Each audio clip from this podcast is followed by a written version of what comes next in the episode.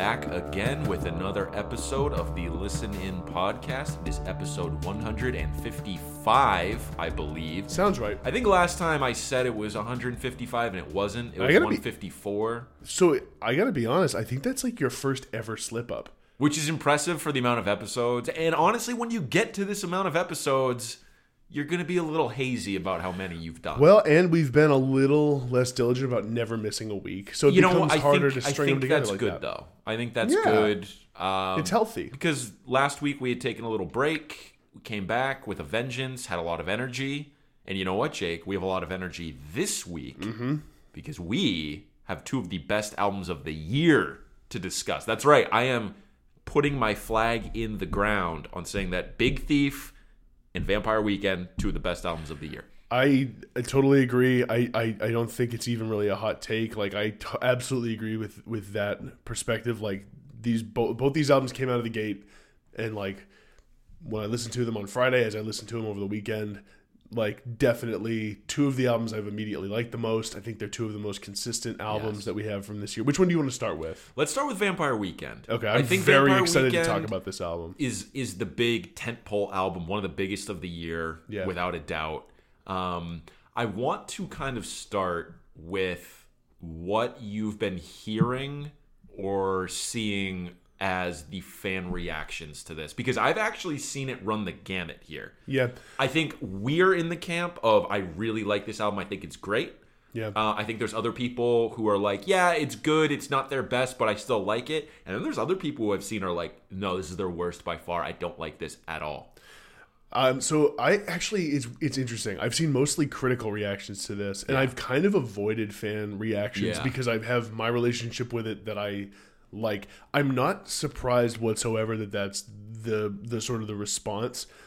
Wh- What I've been really interested in is that this has been one of the most misleading singles to full album experiences I've ever had. Dude, let's talk about that. Actually, Yeah, and so here's what I was going to say is that I, so leading into this, we got six singles. Yeah. Of them, I, I like all of them, but I, I at the point I, after the sixth, I was sort of like, all right, like, what do we got here? Like, how do these hang together?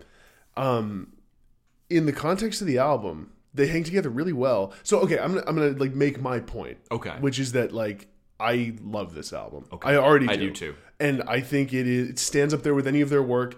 I don't want to necessarily jump out of the gate and say I think it's their best. I think that's too hard to say. Mm-hmm. I will say that I actually would argue that despite its length and despite its track list and the the amount of different things they're trying, I think it's actually more consistent than Modern Vampires of the City. Yeah. I have to be totally honest. Yeah, I agree with that, and I am gonna come out of the gate and say I think this is their best album. And I could I could have that opinion, I think. Because first of all, if you are just comparing like degree of difficulty or the stuff they're doing creatively, I don't even think you can compare the first album especially to like what they're doing now. So this is much this is so much more impressive, I think. The first album, and to a, a lesser extent, Contra, but really But- the first yeah. album is like a, it's like a, um, almost like a stylized movie. Yeah. Like if you if you watch like Pulp Fiction or something, they're going for a style and an aesthetic, and it's carried throughout the entire piece.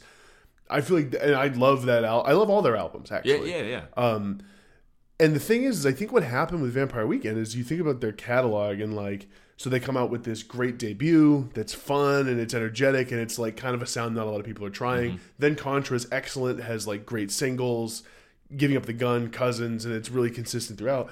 By that point, like people were crowning their ass. Oh, already after two albums, yeah. And so what happens is then Modern Vampires of the City come out and it's like has a sick album cover. Has songs like Step and Diane Young and like really awesome songs and people dub it a masterpiece like that. Mm-hmm. And I think that the tail of the tape on that album, as much as I love it and as much as it's important to me, is that there are there are peaks and valleys. Yeah. Despite the fact that it's a little shorter. Not as consistent as you want it to be. And it's actually going back, it's harder to pick out individual songs from that album. And there's songs I'm never that excited for, Yeah. like Everlasting Arms. I always like hit a lull there. I can't say I ever really want to listen to Finger Back. You know, yeah, yeah. But dude, as I'm listening to this album, I mean, Father of the Bride, 18 tracks, and like, there's not one I want to skip. Seriously. They're trying. He's trying so many different things, and I say he because to me this feels like an Ezra Koenig solo record. hundred percent yes. Like- One hundred percent yes. That's an interesting point here too, because when we were talking about these singles when they came out, you bring up a great point where even though we got a third of the album released That early, seems crazy. I when I listened to this in full for the first time and heard all those singles in the context of the album, I was like, "What? What the fuck? Are these different songs than what I was hearing before?" Because the, in the context of the album, every single one of those singles was better. And it every works. single one, and they all worked in the context of where they were. And I think the narrative leading up to this release was like, "Oh, no Rostam. It's been a little while." You know, is Vampire Weekend the same band? Can Ezra do it by himself? The answer is yeah. Like he really fucking did it.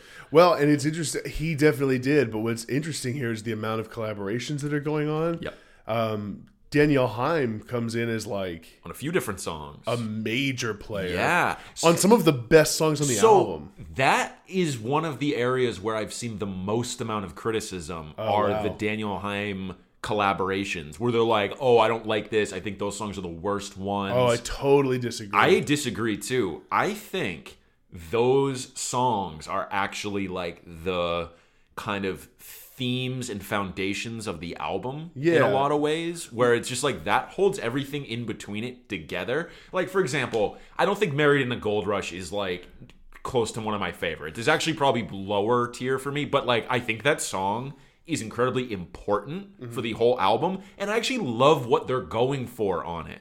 Yeah, I so with the Danielle Haim songs, I think "Hold You Now" is one of my favorite songs on the album. And like when, when I first started the album, and and it, Ezra sings his verse, and he does that little like "all right" thing, Yeah. and then the big like warped sounding choir chor- comes in choir the thin red in. line uh choir I was so pumped. I was like, okay, this is a Vampire Weekend Yes. album. This is perfect. i was like oh fuck Yeah, yeah, like this is this is exactly right. And then I think they harmonize really well on the songs they do.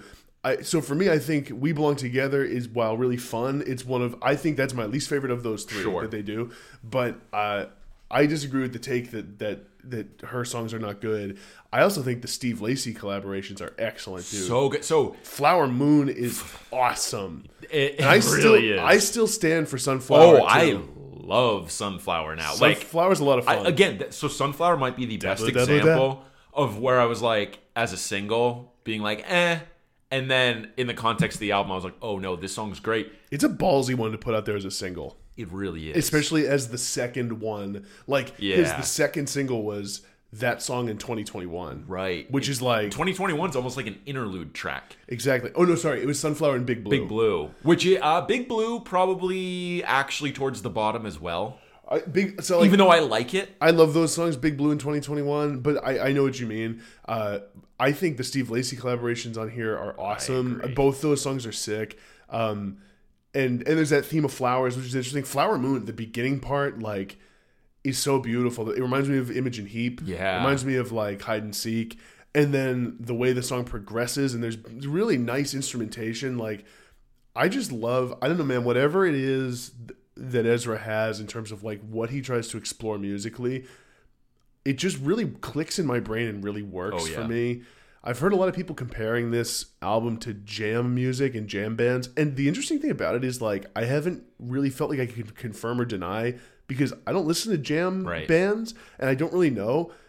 This, if that's the case, this makes me want to listen to jam bands, right? Yeah. Because these songs are sick. I that to me feels like one of those sort of bullshit like comparisons where people are just like trying to make a comparison when in Yeah. reality that might not be the case.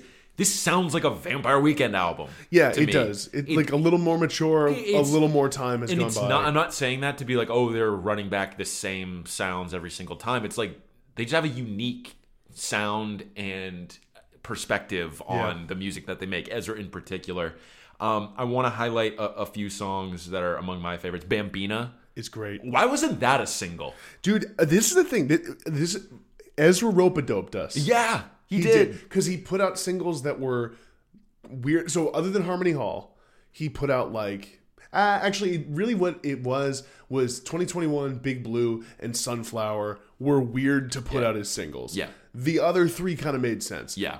because I would argue even unbearably white when you have options like Bambina, yeah. weird. Although I do have to say, Unbearably White is like in the top half for me. I So- think it's great. I remember remember when we when that came out and I had been kind of low on some of the other singles and I was like this is one where I feel like you know I can latch on to this one.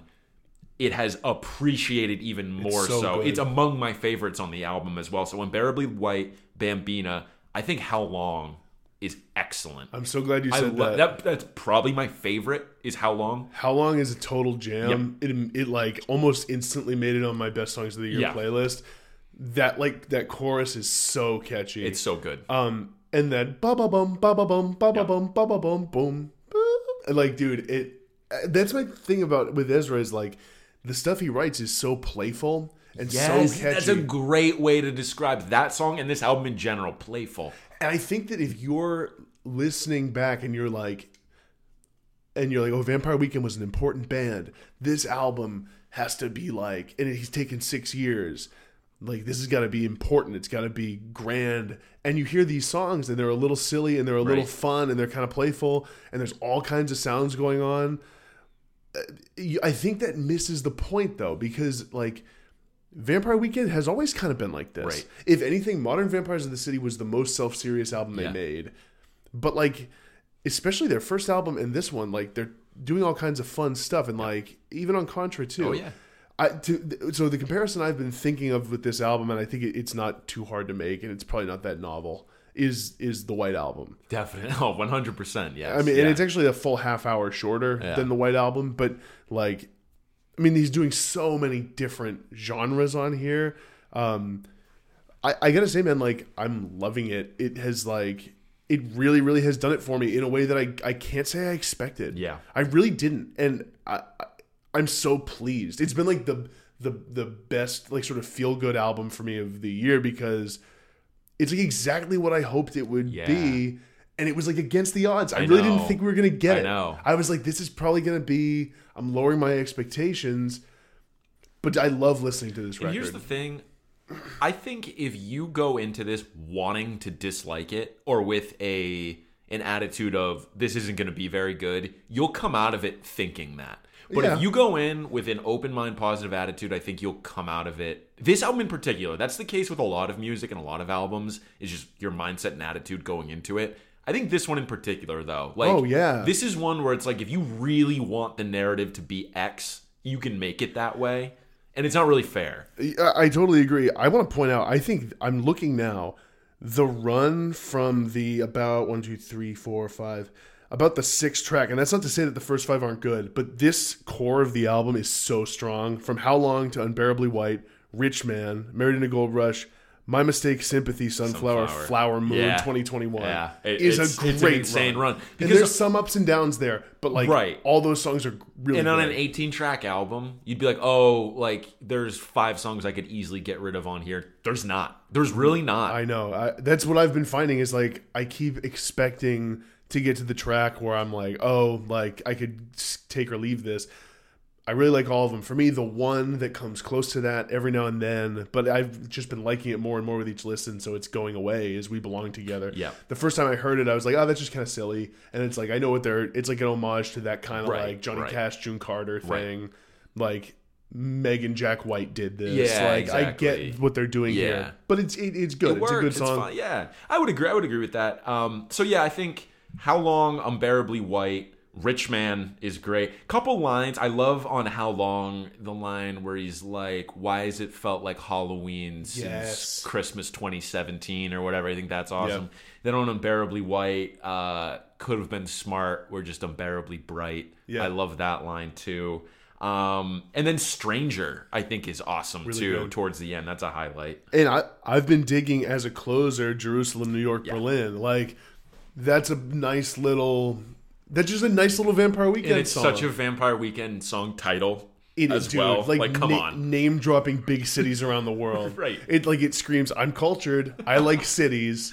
I've been to all of them. Definitely. And like each of these things has very different things going on. But like I, Ezra Koenig, kind of understand. I all. can see it all, and I can connect these. And it has Yeah. like maybe the most Vampire Weekend melody and delivery of any of them. Yeah. The way he sings Jerusalem, New York, Berlin. That like it's like it's so like cutesy. It really is. I love it though. It's But this great- is like what we want from this band. This is what we want from Ezra. This is what we want from Vampire Weekend. I will say, um, still don't love the album cover. It works for me a lot better than it did, Yep. knowing that the album itself is actually good. Yeah, that Um, helps. And you know, I think we lamented the fact that they it was a departure from the kind of template that, that they've been using for albums. But I think six years removed is this does feel like a different era of the band, and I think the- the the switch up in the look and feel is needed. Um, because you know, let's say Vampire Weekend keeps putting out good albums. I think we might look back, Jake, at those first three and be like, "Whoa!" Like these actually feel like surprisingly unimpressive for maybe what they ended up being. If they become like this prolific band that's around for a long time, Sure. I mean, granted, if we keep getting five to six years in between albums, that might not be the case. But Father of the Bride indicates that like th- that wasn't just like this flash in the pan kind of like three year, five year thing. Well, I've been thinking about that too, and I think that the most likely case is that it won't be that long again because I honestly think losing Rostam and taking time off and having like they're coming off the heels of their biggest album. Yeah. I, I I mean, he hasn't said this, I don't think, but I'm I'm sure it was a mental block. Oh yeah, Like because he know, had tweets as far back as 2016 being like, "This is close to done." Yeah. and I think he was like, Mitsubishi Macchiato. Yeah, and I think it. Took, this is, a, I think, a better title than that. I agree. I always thought that was kind of a joke. Yeah, uh, but I do I think he was serious. I think it was like tongue in cheek, but I think he was like it was a joke that turned into serious. Is this like a Kanye West swish kind of We're never, dude. deal? Like when when's when's swish coming out? Yandhi. Yandhi. When? Yeah, I don't know. Kanye West is a sick man. But- yeah, We're not gonna get any of these albums, and when we do, they're they're gonna be like him, like talking about like threatening to kill people. Oh my god. That's gonna be the opening track. of Oh, all you of mean them. like on Yay? yeah, like exactly like yeah. Yay, which is an album I have already forgotten about. Oh yeah, yeah, yeah. Um, um But yeah, man, I like again. I couldn't be like more, just more pleased. This is like the Same. happiest I've been about an album all year. yeah, yeah, and I've been excited to put it on, and yeah. So it's good for this time of year too. Yes, it's perfect for this time of year, and it's funny, and I think this is a good transition into the Big Thief discussion. Is Friday when Vampire Weekend came out, Big Thief album also came out. It was kind of a cloudy, overcast day where we live, and I was thinking that this Vampire Weekend album is very much a spring album, and it's a nice weather album. This Big Thief record, though, is perfect for like those overcast, rainy spring days. It's like Yeah. the opposite side of the coin. If like they're both spring albums, Big Thief is the April showers, Vampire Weekend's the Mayflowers. The, Jake. May, the Mayflowers. I I love that. That that totally makes sense. Um, yeah, man. I mean, like, so as effusive as we were about Vampire Weekend, I I don't think we can give any short shrift to this album either because, like, dude, Big Thief is. How about Big Thief? They're on a fucking run, like, dude, man. Big Thief is is like legit. They're here to fucking How stay. much do you love that we've been in on this band Since Masterpiece? Since, the very beginning. Yeah, it's funny, man. Like I was thinking about that the other day. Like they, it's they actually are one of the few bands for me, especially where like from the beginning I was like down with Big Yeah. Thief. I the only other one I can kind of think of is Pinegrove. Where Yeah, like we, we, we were yeah. in on everything so far, and I, I so I gotta say like I, I know that that take is annoying. I don't think we we beat that drum too often. No, no, we don't. So I don't think we're like on the podcast No. every week, like, hey, we told you since we discovered fucking Big Thief. we've It's been like, telling no. you since Masterpiece. No, it's like they were even that first album. They're on a was- record label. Was like an NPR like highlighted album. Yeah. So uh, this feels like so. I mean, I, I feel like this is this album feels like the natural progression to where they were moving. Like the song structures on here are a little more complex Yeah. than they have been on the previous two albums. The band sounds locked the fuck Hmm. in, man. Like on a song like From, it, that is not an easy song to play as a full band because it's all kinds of weird timing stuff and the and it, it- like her guitar is probably hard to follow. The drums are locked right in. Um, yeah, just musically, this album is like this is a band that's really playing well because they're playing subtle music really tight, and that's hard to do. To play like soft music locked in as a band. That's a great I think, point. and I felt like with this album, they they're like they're crushing. That. That's a great point. I, I was so excited to listen to this. Um, just first of all, knowing how much we love this band, what a great songwriter Adrianne Lenker is. Um, coming off that solo record she put out last year, knowing that a couple of those songs will be reworked and on here. And you know, it's interesting because those first two Big Thief albums we loved. Yeah. Especially Capacity was up as one of our favorite albums of 2017. way up. yeah. And Still love it. weirdly coming into this third one it was like oh there's no way they can like keep this run up they did and i think this might be their best album as well Yeah, I mean, especially as I get more and more listens in on it, um, because honestly, like the first couple times, I definitely liked it, but I could tell I was like, this one's gonna be fourth, fifth, sixth listen is really when I'm gonna lock in with this thing because. Um, Again, there, like there's there's a lot of subtleties. There's a lot of like little complexities and intricacies that are going on in the songwriting, and I think in the in the music, um, and I think they've they've been on that trajectory from album to album. yeah well big thief they've always been that way like Yeah. i remember even masterpiece probably has some of the most immediate songs on it and i think Yeah. like sonically they're it was much more just like we're a band and like we're Yeah. just kind of like playing these folk rock songs You think of a song like Masterpiece, yeah. big crashing chords. Yeah, yeah, exactly. Or like Real Love, or even Paul. Like th- those are much more kind of straightforward. Paul is such a jam, dude. I, I sometimes forget about that song, and then when. I hear it again, I'm like, like, oh, "Oh, yeah, fuck." this song's sick. Um, but I, I think on um, capacity, you know, there was a little bit more of that complexity, or th- th- there's this haunting mysteriousness about these songs and about the songs that Big Thief creates that are just worlds unto themselves.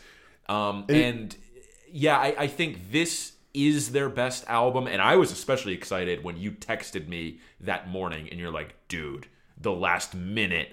On the first track of this new Big Thief album is so sick, and I was Yeah. like, "Oh fuck! Like I can't wait." and, and and for context, if listeners, I mean, you, if you're listening to this, you've probably heard it. What happens is that song starts off like you'd expect for Big Thief. It's kind of a little more mellow. It's a sort of folky, and then I, I assume it's Adrianne Lenker. It sounds like her. Yeah. Lets out just a blood curdling screech, like a horrifying yell. Yeah, and then like these distorted fucking bluesy ass guitars come crashing in. And it's a total jam like this like creepy eerie jam through the end of the song. Mm. And then goes right into UFOF which is one of the mm-hmm. best songs of the year straight up. Yeah and like yeah what a start to the to the album. And I, I like and I had just listened to Vampire Weekend, and I was like, all right, now on to Big Thief. I was walking into work, and when that end part cra- came crashing in, I was like, okay, Yeah. this is definitely like a moment on Yeah, here. and you know, I I think one of the great things about UFOF is there's the songs you can pick out immediately. Like I think Cattails is is up there too. Is like, oh, this song's like very palatable. I can immediately get into it. Same with Contact. But there's some songs towards the middle. Like I think, well, From is haunting as all get out, Jake. and actually, there's a you know, it's interesting to hear this reworked version now because I have this distinct memory um, of listening to the Adrianne Lenker solo album version of this, which is even more stark and kind of Yeah. just dialed back. But I remember listening to that during the bleak, you know, like early, early winter and just having that like early winter depression feeling. And then like I associate it with that song and that album. Um, and then hearing it reworked now in this context is really interesting to kind of come full circle. But there's some songs toward the middle. I think like Orange is a great example where maybe on first couple listens I was like, okay, like yeah, yeah, this is this is fine. Or even Century or Strange. And then the more you listen, those all really start to like take on their own identity. Strange has become one of my favorites on the album, and that the groove they're in on that, that kind of like almost like jazzy little thing they, they go into, um, and the really deep kind of like I think it might be the bass that's doing it or something. There's some really deep instrumentation that's going on and when they sing the strange line that long drawn out strange Yeah. um that's a cool song it's like this really eerie song i'm realizing now I, I, the middle part of the track list like open desert orange and century i don't know which of those songs is which Okay, Orange. So honestly, I can't tell you how Open Desert or Century goes. I'm Orange though is the one where she's like, "Orange is the color of my love." okay yeah, Yeah. right that's right Um, nice little melody there. the thing is is like with with those songs i'm always i'm so locked in i'm not even really looking at the well, track yeah, list. exactly. And that's I think that's kind of the mark of a great album, though, is when you're just like, "Yeah, I'm in it right now." One of my favorites is Jenny. yes i was hoping you'd say track. that Holy fuck, that song is great. I was hoping you'd say that the kind of drone of, Oh, of. Jenny is in my room Yeah. over and over. Yeah, um, it's it is it's like again haunting. Not to keep reusing the word, but it's uh, a nice builder too. That Oh, one kind of builds to a swell. Yep. Um, yeah, Um, yeah, I think both these albums really, really knocked it out of the park. Um, I actually was tr- like trying to compile what would my top five albums of the year be so far. We're almost halfway through, which is fucking crazy. And yeah, we'll do that soon in June. yeah, Usually- and I, I did. I had both of these in the top five. I think they I have them at two and three. I still have Weyes Blood at number one. Um, Jessica Pratt's in there, and Yeah. then it gets really hard for that fifth spot. There's so many good albums this year already. It's been a strong year, I dude. I think that is just about the top four. I don't know what my order would be, to be honest. I I struggle with which of these I like better. Yeah.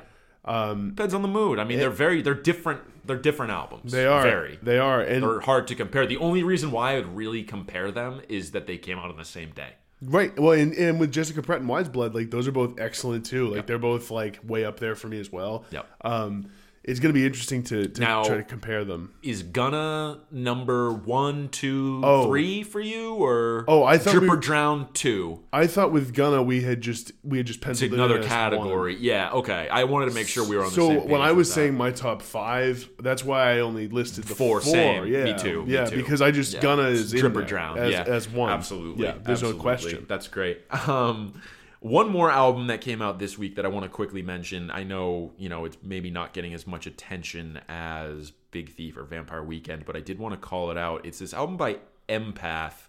Uh, it's called Active Listening: Night on Earth.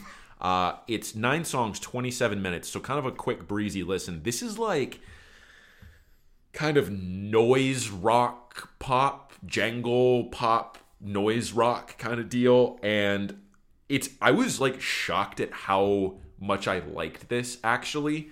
Um, the single "Roses That Cry" is particularly good, and I think is a good introduction to what this album sounds like. But my takeaway was like, oh, this seems like a band that grew up listening to the Strokes and grew up listening to "Is This It," and is taking that influence and filtering it through a slightly more experimental rock lens and layering all sorts of sounds and the drums on this album. It's just like this droning constant drum beat going on in the back that's just like this humming layer at all times. It really adds this nice energy to it.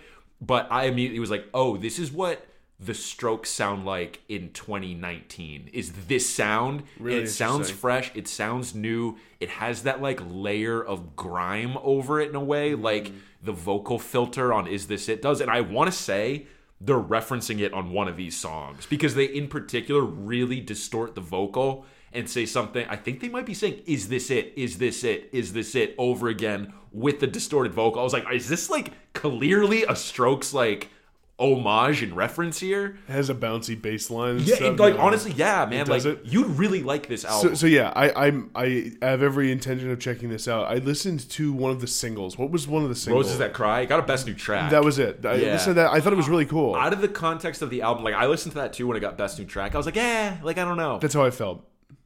Listen again in the context. You're like, oh, I get it now. Yeah, I feel like I mean, dude, everything you just described is like so my shit. Like, dude, droning, the strokes, Yeah. and like like slightly kind of lo-fi sounding Yeah. stuff, which I definitely got the vibe of. Yes. Um, I'm pumped for this, especially nine tracks, 27 Oh, minutes. it's it's quick. I can't wait. it's uh, nice. Yeah, I'm, I'll definitely listen to it. good stuff. It's really good stuff. Um, so yeah, Jake, we've taken we had a, a few weeks off, and then we had a big week last week talking about a lot of new albums. We did our April month in review. So we've gotten away from our 2010s in review segment here. I want to kind of We'll get back to it. reintroduce and re-kick that off for basically the last seven months of the year with two things. One, um, I started a playlist on Spotify. Yes. This is we have not made a listen in podcast playlist in a while. Yeah. Um, this one I think has an opportunity to be really good. I'm calling it 2010s in review, listen in podcast. I would like both of us throughout the year as we either rediscover, revisit, or find stuff that we hadn't listened to, any songs that really stick out to us, let's throw them in that playlist.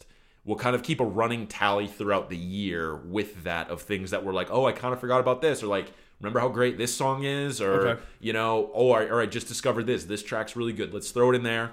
I already started doing it with some of the artists that we've talked about so far this year. Um, so there's about like 15, 20 songs in there roughly. Uh, so let's keep adding to that. And then I think what we can do is once we make our top 100 songs at the end of the, the, the year as well, um, we'll throw those in there and we'll end up with just like this awesome collection of 2010s decade music that we can kind of go back to and it can be a snapshot of the last 10 years of what we listened to. I think that'd be really fun. And I love cool. it. I'm here for it. Um, so I shared that with you. We'll keep working on that.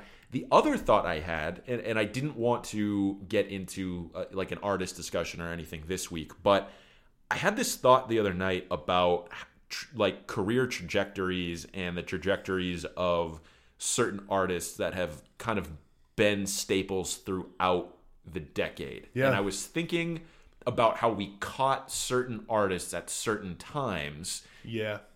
and that has changed as the decade has gone on where for example um i think there's three different categories we can kind of like talk about. It's like did we catch this band or artist on the come up of their career at the peak of their career or kind of on the downside of their career in terms of maybe the quality of work that they're Oh, putting out?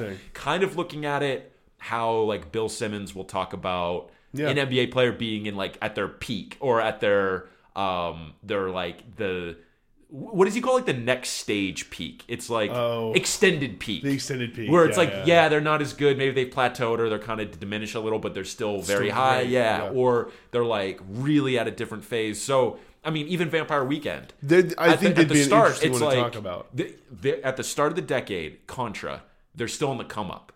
Yeah, well, I was going it's kind of recontextualized now because we would have said Modern Vampires peak.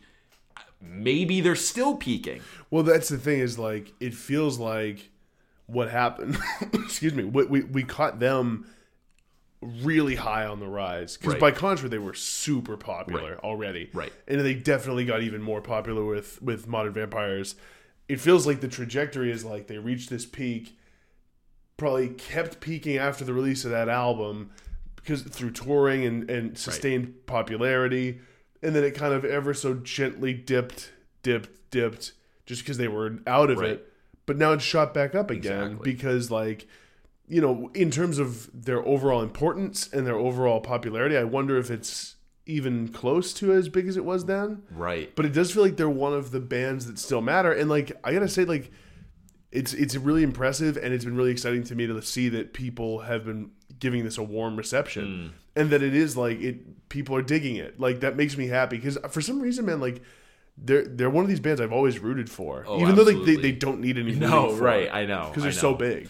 I know what you mean, but yeah, I, I was just thinking about that as as an idea. So what about the national? Where would we catch Um, them? So I think High Violet, they were still on the come up. It feels like Trouble Will Find Me was maybe a peak, The peak, yeah, and then it's been kind of this extended peak. extended, sustained peak since yeah, then. maybe And- ever so slight dip. ever so slight dip. It- but you know, I think that'd be interesting to see. Like Kanye West is another one where it's like kicking off the decade with a peak of Twisted Fantasy, sustained peak with Yeezus, and you could even argue Pablo, and then Yeah. you know, some some dips p- potentially. and when we started listening to him, I, the first album I listened to was Graduation, not when it came out. Right. Uh, the first album that we listened to when it came out was was Fantasy. Yeah. How crazy is that? That's that? actually insane. Which yeah. is his peak. Yeah. I mean, like Yeezus is up there with it, but I mean, like the the peak is Fantasy. But it's just interesting to think like especially because because so many of our conversations end up being in the moment or categorized by year and i think if you take a step back and say well this is an artist who's putting together a career and a real arc and a Yeah. you know a full vision of what they're doing it's interesting to look at it in the context of well if we take this arbitrary 2010 to 2019 frame Yeah. what did that trajectory look like within those years like for example arctic monkeys already established as one of the biggest bands Yeah. and i was listening to them last week because i was like wait a minute this is weird in the 2010s they've actually only had suck it and see am and then tranquility base that's a weird ass collection of arctic monkeys albums It's really weird, and it includes their most popular. most yeah and probably most polarizing Their dude, AM is massive what would you how would you rank those three in terms of my favorite. yeah yeah Uh, I go, damn, I go suck it and see. I, I, I want you to say what you're gonna say Yeah, for me, like if I'm ranking them in order of how I want to such a, this to is them, such a hot hot take by you but i know it's you mean it and i actually like probably agree with what you're about to say the order I'd like to listen to them is suck it and see Tranquility Base AM. It's the bottom line, and like I, AM remains a great, great album and a really interesting piece in terms of the style they were going for, and like they couldn't have done it better than they did, Yeah. or any or to any greater success. Here's the deal i so i listen, i really listened to all of those three last week because Yeah. i was like what actually is my favorite of these i think it might be suck it and see uh, part of that's nostalgia part of that's just like i think it's super underrated great It's singer songwriter. so underrated. i think the rock song like the straight ahead rock songs like don't sit down because i moved your chair or Brick by um, Brick. brick by brick are like better than uh, do I want to know and maybe are you mine? They're not maybe they're not better songs, but like right now, I'd rather listen to those two from Suck It and See Yeah, yeah. than those other two. Here's the thing about AM that I discovered: if you throw out "Do I Want to Know" and to an extent "Are You Mine" because I've just heard that song too much, Too even much, though it's a fucking jam. I was the re-listening, was like, "Whoa, this song still goes." Oh yeah, it does. I'm just kind of sick of both of those. If you remove those, the rest of that album is not as far off from Suck It and See as you'd think it is. Right. Yeah, that, I can see that. I mean, I think there's definitely there's a style. The, again, what I think is so great about AM because I do think it's a great album is how much they commit to a style. Yeah. That's what's kind of cool about Arctic Monkeys in general, especially in this decade. Actually, is that in with each of those albums. Like uh, with Suck It and See, it's a little more singer songwriter, as Mm-hmm. you said. It's a little more straight ahead. They're almost like rock and roll songs. Oh yeah, absolutely. And then with AM, they kind of it's like a little bit desert rock. It's a little bit like stoner rock. yeah. Um, with these like and riff rock, like Yeah. riffs Yeah. on riffs on riffs, which is not at all what Tranquility Base is like. It's not at all what Suck It and See is like. Right. If anything, the closest they ever were to riff rock was like Humbug Favorite Worst Right. Nightmare. Right. Um, but dude, like, do I want to know is an iconic guitar riff. Yeah, it is. and that, like that's so that, that's worth something. And you know what? Even do I want to know? I was I was really trying to hear it as not this song that's now been in you know Lexus commercials liquor and commercials and like all you know Bacardi commercials and all this stuff. And I was like, what does what is this song just on its own as a song? And it's like it's crazy good. dude the the string of lyrics where he's just kind of like um do you have no idea that you're in deep? I dreamt about you every night this week. Like just he is he's got fucking flow on that song. And it's just like so cool and charming. And that became like almost this cliched version of the band. Yeah. where it's like oh they played at the olympics and they're in fucking commercials. It's like i think we discount what great just songs those actually are even though we've heard them everywhere now. So like AM is my least favorite of those to listen to while I full well acknowledge that it's it's my own fatigue of the album. It, Yeah. Like I I know that that's what it is, but it's like dude, I, I don't know man. Suck it and see is such a mood I can always get into. Yeah. And the, the- like I and I think that album I've heard some fans who don't love She's Thunderstorms and don't love Black Treacle get the fuck out of here with that love those are great songs. those are so good And I think "She's Thunderstorms" is one of my favorite phrase, Yeah. Alex Turner Yeah, turns of phrase absolutely ever. It's it's such a cool image. i would agree with that Um, big time So yeah, I He's a beautiful lyricist, man. oh, he's one of the best. He's up there. He, he like like she's thunderstorms so lying on her front up against the wall. Like that, that's an interesting lyric, man. Then what does that mean? whatever you want it to mean. Yeah. Man. Um, so yeah, it just got me thinking about trajectories and snapshots of careers and Yeah. you know where artists were at throughout. And I, I think that's an interesting question we can kind of ask as we rediscover or talk about some of these artists. Is just like where were they at in their career when they put this out, or Yeah. like where are they at now? Well, and before we wrap up, actually, like, what is Arctic Monkeys peak? Is it AM or is it act? Is it favorite worst nightmare and whatever people say I am? I actually think their peak is AM. I do too. I, I do. I, I think commercially, critically, uh, pop like everything. I, I think it's AM, and I was a little worried that like my fatigue of that album over the last couple years was gonna color it. But after this last re-listen, I was like, you know what? Even though I would rather listen to Tranquility Base and Suck It and See now, I think if I'm being objective, that probably has to be like their best output. It's great. It's gonna be what people point to as like, oh, that's a classic this decade Arctic Monkeys album. And what's really funny is that like is that with them, if you point really to any album, especially this decade, and say like that's their best, it will be a misleading thing about what their catalog is. Like so, if you or if you're like us, like kids, I think about this all the time. like if you're like kids in the 2040s, and you're like, okay, what's the best Arctic Monkeys album? Like it might be like us reading about Sergeant Pepper and then just liking Revolver, Help, and Rubber Soul more. yes. And like th- that would probably happen with me with AM if I were 30 years younger. 100%. And I would listen to AM, but then listen to Suck It and See and some of these other ones and end up liking them more. Yep.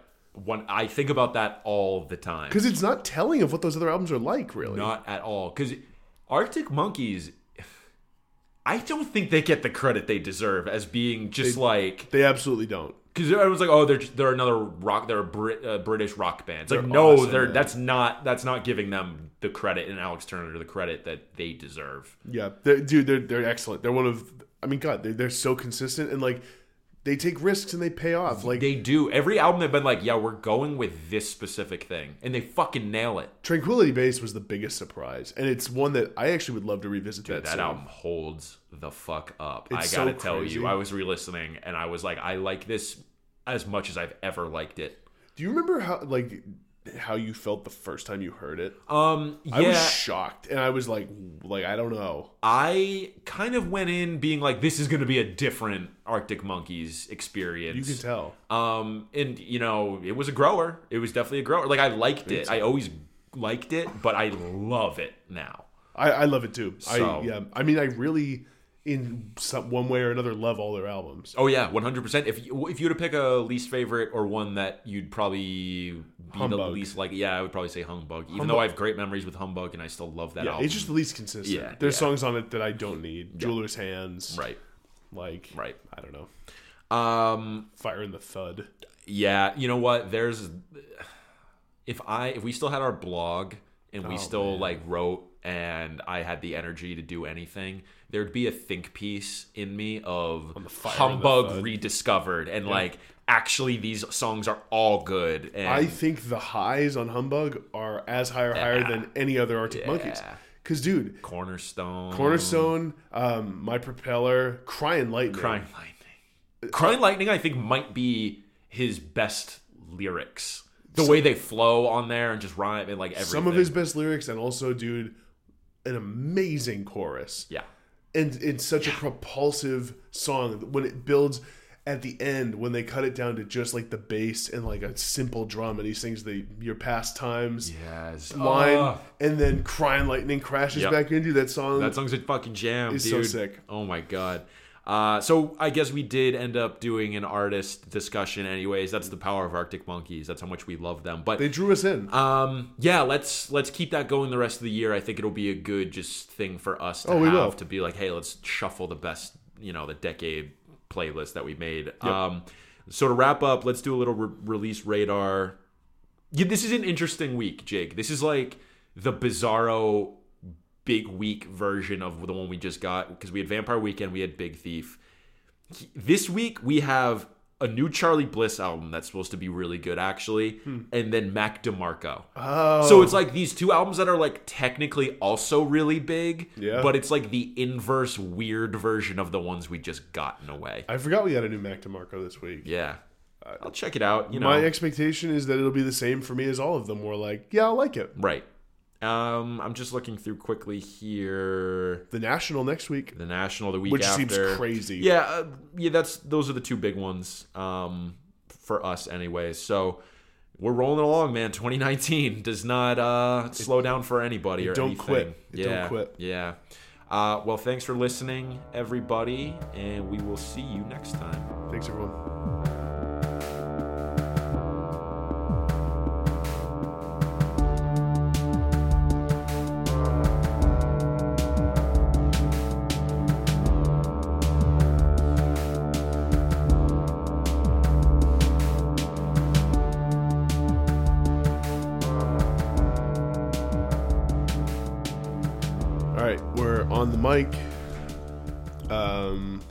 We're back at it. Back at it. Almost, almost missed another week.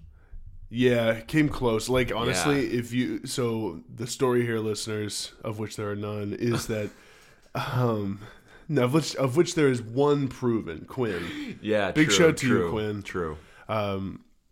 So Sean almost overslept, which is no You a problem. real one. That's something he, he you a real one, Quinn. Yeah. Uh, which is something that like would happen to me. Oh, absolutely. Um, They- I, like literally, I got home from work. I was like, "Oh, I'm very tired from this commute.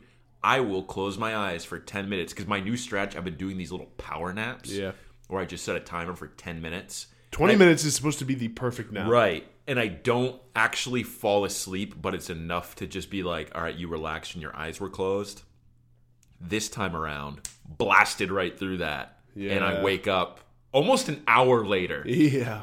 Uh, an hour later than when we were supposed to meet up. Which is fine. yeah.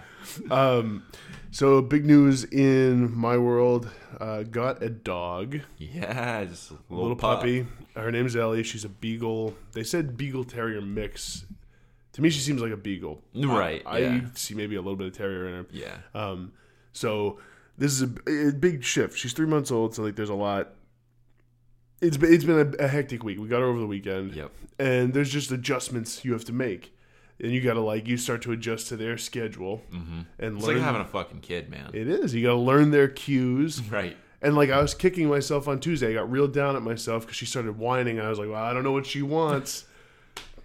Had like three straight accidents, like right in front of my eyes Oh, no. pissed and shit. And Yeah. So I got mad. But like and then one night this week, I think it was Tuesday, like I needed to get to sleep. Yeah. I really needed to go to bed.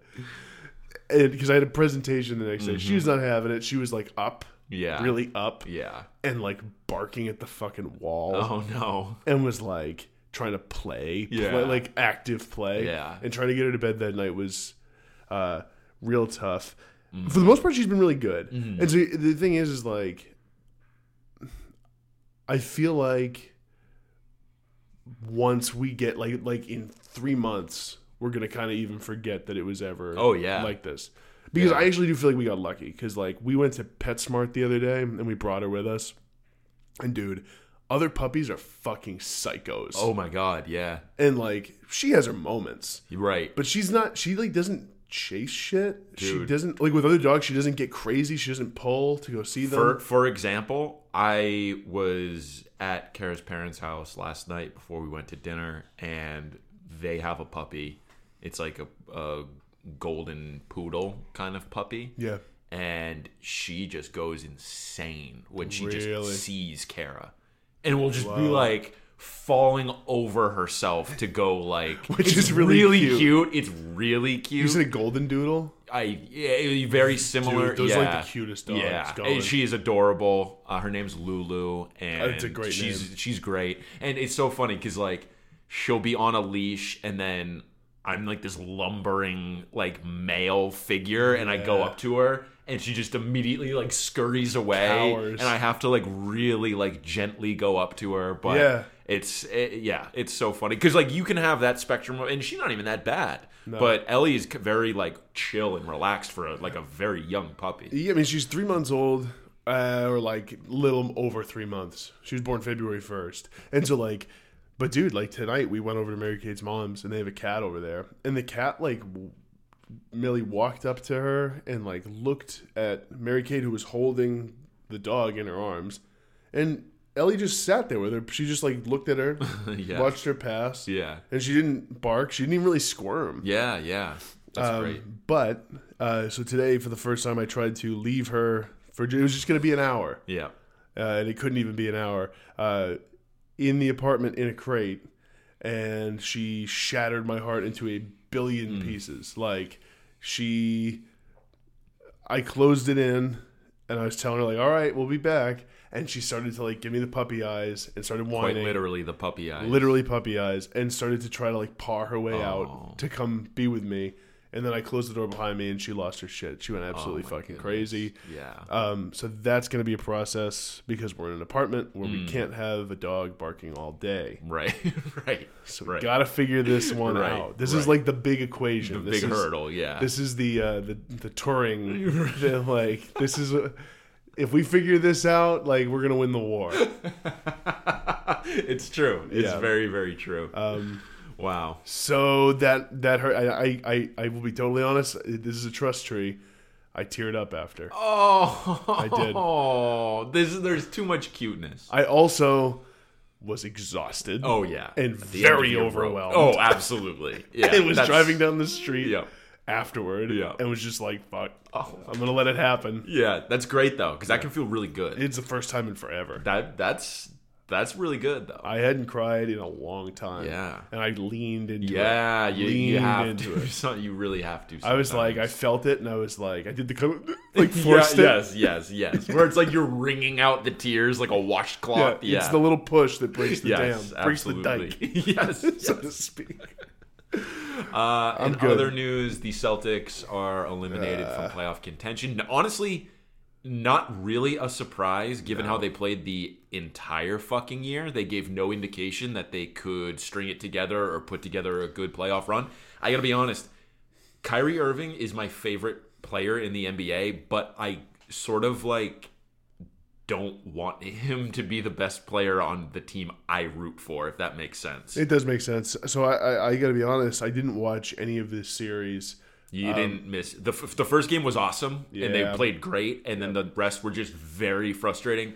Picture every shitty game they've played all year, missing shots, Yep. not putting in the effort on defense, ISO ball, guys jacking up shot. Like that's what it was. Getting frustrated, getting down. yeah, and then not getting back on defense, not playing hard on defense. Um, yeah, it just it- it- honestly, the Bucks are really good. I think I think they're going to go to the finals. I think they're the best team in the East by a country mile. They were the one seed for a reason, man. Yeah, Didn't they they're the best record in the NBA. Like, let's not like like yeah, we lost in five. Like, that's not really a surprise. That's what should have happened. The problem was that the Celtics had such high expectations. Uh, yeah, that from yeah, everyone. Yeah, And uh, yeah, I didn't watch any of the series. It's been a crazy few weeks, obviously, Yeah. with all the shit that we've like acquired, namely Yeah. a living being. Right. But um, it seems like I didn't miss much. And every night when I would look at the score, I'd be like, oh, like they lost by like 18 points, Yeah. and like Giannis went off, and yeah, just seems like like Kyrie was airmailing threes. dude.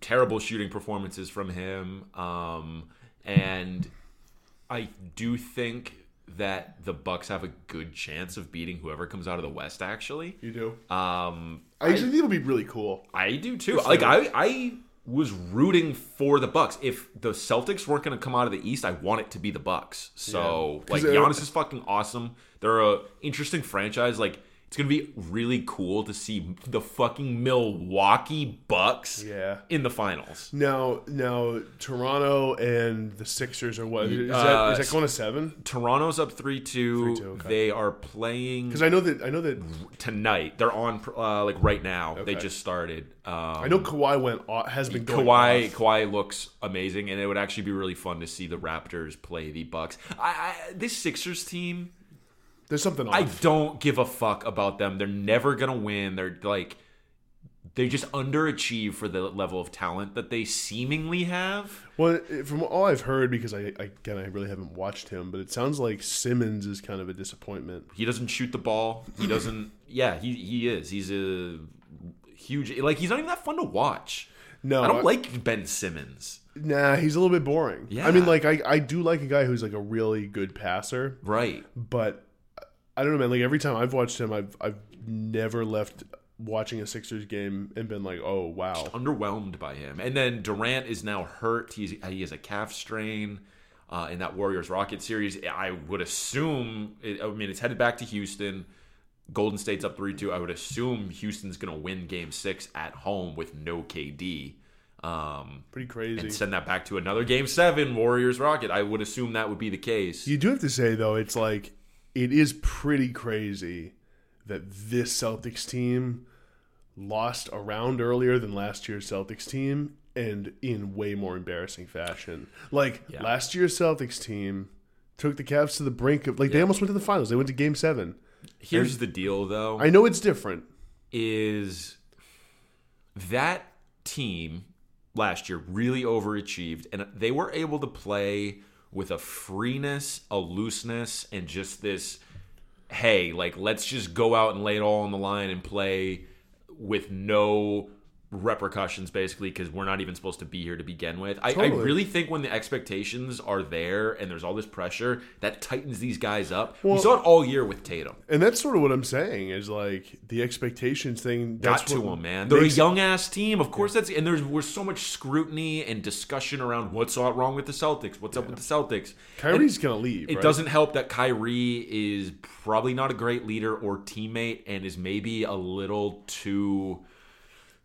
I don't want to say full. He really thinks he's like a basketball genius, And he and, I, is. and he is from He's a so from a technical watch. standpoint. From Yeah. a I just understand how to dribble this ball and play the angles and finish at the rim and put the exact right arc and spin and touch on the ball. He is a genius in that way. That is like not in question. However, that's not what being a successful basketball team is about. No. And he doesn't get the most out of the, his teammates.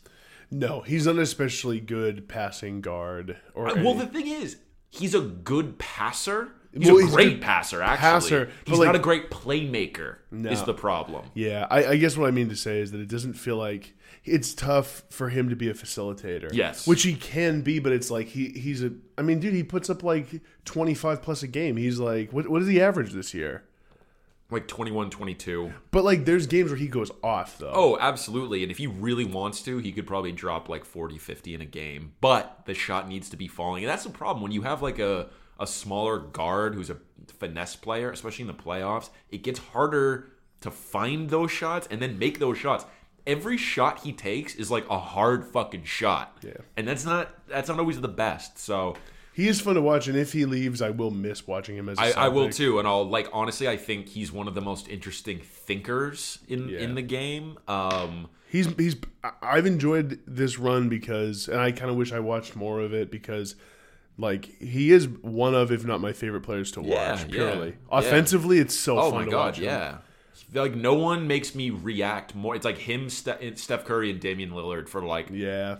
Oh fuck. Like that was sick. I can't believe they did that. So disappointing end. Uh this roster could be 100% different next year for all we know. Like I mean, there's a lot of like lot- 85% different. A lot of Anthony Davis talk, but it's like from what I've heard, yeah. he doesn't want to come, and it's like uh, he's shown that he's like, like dude, like I, I actually one of the takes I agree with the most with with Bill Simmons this year on on his podcast is like, if you're Anthony Davis, why would you waste a full season? like, Like, what are you doing Like, yeah What are you trying to get at? i don't know man it seems like a mistake on his part Big Huge time. mistake, dude. He he's been MVP caliber for a couple. Like, yeah of what are you years. doing like yeah your team's not the best and you're not going to win a championship but like This is his peak. Like this this year, next year, probably the year after is like his athletic Yeah. peak. Yeah. and he's gonna throw one of yeah, those like, what the years. fuck down the same drain. with Kawhi like last year it's like dude what are you doing Yeah, it's, fucking play basketball i don't know yeah. I don't know. we sound like old man Rosillo yeah, and yeah, old we man do. Simmons. Fucking yoked it, dude. um. Anyways, uh, Four hundred fifty year old girlfriend on Thrones. We're gonna do Throne Game. Like, all right, dude. Like, What did you think of uh, of Tyrion? dude. So he You he noticed how he says Tyrion? he also definitely intentionally because Mallory and Jason make fun of him for it calls it the 1300s. Yeah, she kind of love. I I think do. it's really funny. Did they have? Did they? Did did they have on demand in the 1300s or so? I don't know. Well, you know, it's not the 1300s. Yeah, yeah, yeah. But the thing is, is like Arya watching her have sex was, uh, you know, that's like watching your kid. And then my mom, she had a glass of wine. She brings my daughter into the equation. Dude, I, I, I, I, okay, like, I love the podcast from him this week.